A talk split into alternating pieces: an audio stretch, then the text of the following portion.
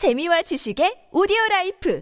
팟빵 안녕하세요. 군사 돋보기입니다. 결국 우크라이나군의 대공세 공포에 질린 러시아군이 절대 해서는 안 될 일을 저지르고야 말았습니다. 남부 전선으로 진행될 확률이 높은 우크라이나군의 공세를 도저히 막아낼 수 없다고 판단한 나머지 최근 러시아군이 노바카호프카 댐에 폭약을 설치해 완전히 파괴시켜 버린 것으로 알려졌는데요. 드네프르강 이북 지역과 이남 지역의 헤르손을 이어주는 두 개의 교량 중 하나인 이곳에는 크림반도 전체에 전력을 공급하는 수력 발전소와 물을 공급하는 상수도 시설이 있는데 이들이 모두 파괴되어 버렸고 현지 시각 6월 6일부터 그야말로 엄청난 양의 물이 이곳으로 쏟아지면서 헤르손주 일대에는 홍수 경보가 발령되었습니다. 젤렌스키 우크라이나 대통령은 이와 관련된 긴급 회의를 소집했고 이번 주 내외로 시작되려던 우크라이나군의 대공세 계획에도 전반적인 수정이 불가피해질 것으로 보이는데요. 물이 모두 빠진다고 해도 드네프르강 주위의 헤르손 남부 일대는 곧 라스푸티차 현상이 기승을 부릴 때보다 더욱 지독한 진창이 펼쳐질 것이며 이곳을 통한 우크라이나군의 대공세는 어려울 것으로 보입니다. 앞으로 물이 빠지기까지는 4일 정도의 시간이 더 걸릴 것으로 예상되며 이 혼란을 틈타 러시아군은 우크라이나 측 민간인 민간인들이 대피할 수 없도록 포격을 퍼붓는 잔인한 행동을 보였습니다. 하지만 다행히 우크라이나군이 즉시 대포병 사격으로 대응해 러시아군 포대들을 파괴했고 우크라이나 측 민간인들은 주요 재산을 챙겨 대피하는 데 성공했고 병력들 또한 대부분 철수했다고 합니다. 반면 댐을 터뜨린 당사자인 러시아 측은 병력만 빼냈고 민간인들은 거의 방치하고 있는 것으로 추정되는데요. 게다가 이번 노바카호프카 댐 파괴로 인해 헤르손 남부와 크림반도의 러시아군은 사실상 섬에 갇힌 주민들 마냥 고립될 것으로 보입니다. 크림반도와 러시아 본토를 이어주는 케르치 대교에는 얼마 전 다리에 크게 금 이간 것이 발견되었는데 이 상태에서 한 번만 더 큰 공격이 가해진다면 케르치 대교 또한 완전히 끊어질 것입니다. 러시아 본토에서의 보급이 완전히 차단된 데다 노바카호프카 댐 붕괴로 전력과 물 공급마저 되지 않게 된 크림반도의 러시아군과 주민들은 우크라이나군에 둘러싸여 완전히 고립될 위기에 처해 있는데 이를 보면 러시아가 헤르손 남부 지역과 크림반도를 거의 포기한 것으로 보입니다. 게다가 1년이 넘도록 러시아가 그야말로 천문학적인 숫자의 병력을 무의미하게 갈아 넣으며 겨우겨우 점령한 바흐무트에서 우크라이나군이 단 하루 만에 반대로 공격을 시도해 러시아군 점령지 깊숙한 곳 곳까지 치고 들어가며 큰 돌파구를 형성했습니다. 바흐무트 전 전선에서 우크라이나군의 반격이 시작되었고 이들은 파죽지세로 러시아군 점령지를 뚫고 진격하고 있는데요. 분명한 것은 이것조차 우크라이나 방어군이 시도하는 국지적 반격에 불과하며 최소 25개 여단에서 최대 35개 여단 규모의 엄청난 우크라이나 대공세는 아직 시작할 낌새조차 보이지 않았다는 것입니다. 그런데도 기존의 바흐무트 지역 전력만으로 세 개 방면에서 반격을 시도하며 러시아군을 포위 섬멸하려는 우크라이나군의 기세가 굉장한데요. 바흐무트에서의 엄청난 러시아군 희생이 아무 의미 의미도 없는 것이 되어가는 와중 러시아 본토 벨고로드 주에서도 우크라이나와 뜻을 함께하는 자유 러시아 군단이 점령지를 확대하며 러시아군을 이러지도 저러지도 못하게 하고 있습니다. 좀 더 자세한 상황 알아보겠습니다. 전문가는 아니지만 해당 분야의 정보를 조사 정리했습니다. 본의 아니게 틀린 부분이 있을 수 있다는 점 양해해 주시면 감사하겠습니다. 현지 시각 6월 6일 여러 OSINT 보도에 의하면 하루 전날인 6월 5일 새벽부터 우크라이나군이 거의 모든 전선에서 전차 및 장갑차를 동원해 강력한 공세를 시작했다고 합니다. 1년 넘게 공세를 지속하며 엄청난 병력을 희생시켜 오다가 최근에서야 겨우 바흐무트를 손에 넣었던 러시아군은 갑작스러운 우크라이나군의 국지적 공세에도 순식간에 방어선이 붕괴되며 무너져 내렸다고 하는데요. 우크라이나군은 M03 고속도로 방면과 바흐무트 도심지 북쪽의 야이든의 방면, 도심지 남부의 고지대인 클리시치우카 방면은 물론 여기서 더 남쪽에 있는 안드리우카 등 여러 곳에서 동시다발적으로 반격을 실시했습니다. 먼저 M03 고속도로 축선에서는 우크라이나군의 제30기계화 여단이 중심이 되어 공세를 실시 중이며 러시아군에서는 이를 새로 배치된 제1교란 정찰 여단과 도네츠크군 제15 패시네크 대대 병력이 함께 쉽게 막아내고 있습니다. 이곳에서 우크라이나군은 오리오브 바실리우카와 잘리즈니아스케 정착촌 지역에서 돌파구를 형성해 러시아군 방어선을 크게 흔들고 있으며 바무트 도심지가 있는 중앙 지역에서는 야이드네와 베리키우카를 뚫고 들어가 크라스나호라 깊숙이까지 찌르고 들어갔습니다. 이곳에서는 우크라이나군 제92 기계화 여단 3대대와 제10산악여단 109산악 강습대대 제67 기계화 여단의 1대대 병력이 함께 아군의 공중 지원 아래 순식간에 5km를 넘어가는 돌파구를 형성하는 엄청난 전과를 세웠는데요. 우크라이나군은 크라스나호라까지 깊숙이 치고 들어가 이곳에 배치되어 방어전을 펴고 있는 러시아군 제200차량화 소총 여단의 본대를 공격하고 있다고 합니다. 6월 7일 아침까지 우크라이나군은 이 길목의 서북쪽에 있는 베리키우카를 놓고 러시아군과 전투를 계속하고 있는 것으로 알려졌는데요. 몇 달 동안이나 우크라이나군의 H-32 보급로를 공격하기 위해 러시아군이 들이닥쳤던 이바니우스케 방면에서도 역으로 우크라이나군이 공세를 실시했습니다. 우크라이나군 제93 기계화 여단과 제63 기계화 여단 예하의 97대대가 오피튼의 방면으로 1km 거리를 진격했고 상대적으로 고지대인 클리시치우카 정착촌으로도 우크라이나군 제5돌격 여단과 제24 아디르 강습대대 병력이 공세를 실시했습니다. 이들은 클리시치오카 정착촌의 외곽 700m 지역까지 진격했다고 하는데요. 이에 맞서는 현재의 러시아군 전력은 그야말로 총체적 난국 상황을 겪고 있습니다. 우크라이나군의 갑작스러운 공세를 막기 위해 러시아군은 바무트 일대에 대규모의 정규군을 배치하는 한편 다른 전선에 배치되어 있던 공수군 전력과 예비군 전력을 빼내 방어전에 전념하고 있는데요. 그런데 이런 와중에 클리시치오카 일대를 지키고 있던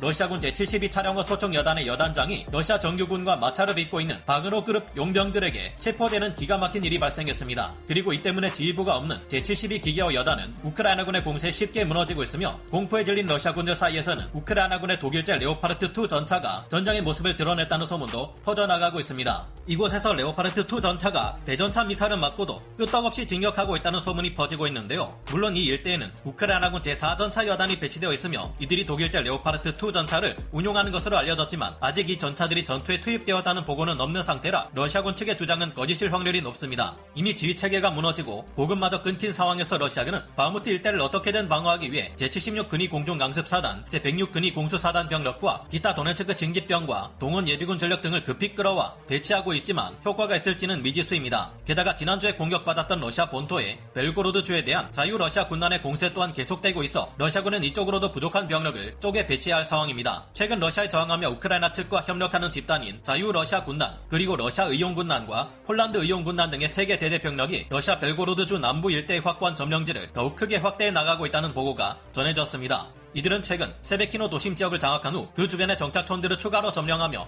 더욱 영향력을 키워가고 있는데요. 러시아군은 이를 막아내기 위해 최근 전투에서 패퇴한 국경 경비대들과 공수군 패잔병들을 끌어모아 벨고르드 작전 그룹이라는 새로운 부대를 편성해 반격을 시도했습니다. 이들은 반격 과정에서 세베키노 남쪽에 있는 노바카불잔카 정착촌에 있던 우크라이나군 지휘소를 노리고 공격을 시도했지만 격렬한 총격전 끝에 완전히 전멸해버리고 말았는데요. 현지 시각 6월 6일 러시아 현지의 여러 OSINT 보도에 따르면 이때 전멸한 벨고르드 작전 그룹 병 병력들 중에는 러시아군의 최고위급 장교인 안드레이 스테샤프 대령이 포함되어 있었다고 합니다. 이렇게 되자 러시아는 이후 급하게 신규 편성한 제1009 차량화 소총 연대 병력을 세베키노 일대에 파견하는 한편 공군의 전투기들과 공격 헬기 전력을 출격시켜 자유 러시아 군단을 공격했습니다. 심지어 벨고로드 지역에서 방공 임무를 수행하기 위해 배치되어 있는 S-300 방공 시스템의 지대공 미사일을 지대지 타격 용도로 사용하기까지 하며 자유 러시아 군단을 공격했는데요. 그러나 역시 이들은 정확한 공격을 가하지 못해 자유 러시아 군단에 거의 피해를 주지 못했다고 합니다. 러시아 공군은 사실 상 지상군에 배속되어 있는 공중포병이나 다름없는 역할을 한다고 했는데 지상군의 투입 없이 공중 전력만 투입시키다 보니 정확한 공격이 이루어지지 못했던 것으로 보입니다. 현재 자유 러시아 군단은 9.77제곱킬로미터 크기의 영역을 점령하고 있지만 이곳에 투입된 병력이 3개 대대 정도 규모에 불과한지라 이를 관리하는 것은 어렵고 좌우로 영역을 더 확장하며 영향력을 과시하려는 듯한데요. 자유 러시아 군단은 최근의 전투에서 러시아군 병력들이 장비를 놔두고 그냥 도망친 덕분에 많은 T-72B 계열의 러시아군 전차와 BTR-80 장갑차 그리고 밀-24 하인드 공격 헬기와 밀8 기동 헬기를 노획했다고 하는데요. 현재 자유 러시아 군단은 해당 점령 지역에서 노획한 밀24 공격 헬기로 근접 항공 지원 CAS를 실시하고 밀8 헬기로 강습 작전까지 수행할 수 있는 상태라고 합니다. 이곳에 파견되어 자유 러시아 군단과 싸웠던 러시아군 제138 여단의 블라디미르 이바노비치 밀리오프가 남긴 영상 메시지에 따르면 이들에게 우크라이나군의 엄청난 포격이 쏟아지며 80%의 부대원이 전사했다고 하는데요. 이들은 러시아군 상부에 지원을 요청했으나 모두 거부당했고 잘난 지휘관들은 모두 불이 나게 달아나 버렸다며 이들 러시아 러시아군의 전황이 상당히 좋지 않다는 것을 알렸습니다. 자유 러시아 군단은 금방 빠져버릴 것이라는 초반의 예상과 달리 일주일이 넘는 기간 동안 안정적인 보급을 받으며 점령지를 확대함으로써 러시아 본토의 벨고로드 주 전체를 위협하고 있는데요. 이들을 막기 위해서는 결국 러시아군이 우크라이나 전선에 배치시킨 병력의 상당수를 끌어와 벨고로드 주에 다시 배치하는데 아직 전혀 움직이지 않고 있는 우크라이나군의 대공세 전력은 바로 이때를 노려 진격하려는 계획을 짜고 있을지도 모르겠습니다. 시기상 F-16 전투기가 우크라이나 대공세 시기에 지원되지는 않을 것으로 보이지만 최근 미국과 호주에서 FA-18 전투기 41대를 우크라이나에 공유하는 협의를 진행한다는 소식이 있었고 리투아니아가 비축해 놓은 탄약을 우크라이나에 대량으로 공급한다는 긍정적인 소식도 있었습니다. 이런 와중에 금상첨화로 러시아 정규군과 바그너 그룹이 극심하게 대립하고 있으니 크게 역화된 전선의 러시아군에게 최대 35개 여단 규모에 달하는 우크라이나 대공세 전력이 들이닥치면 어떤 결과가 나올지 기대되는데요.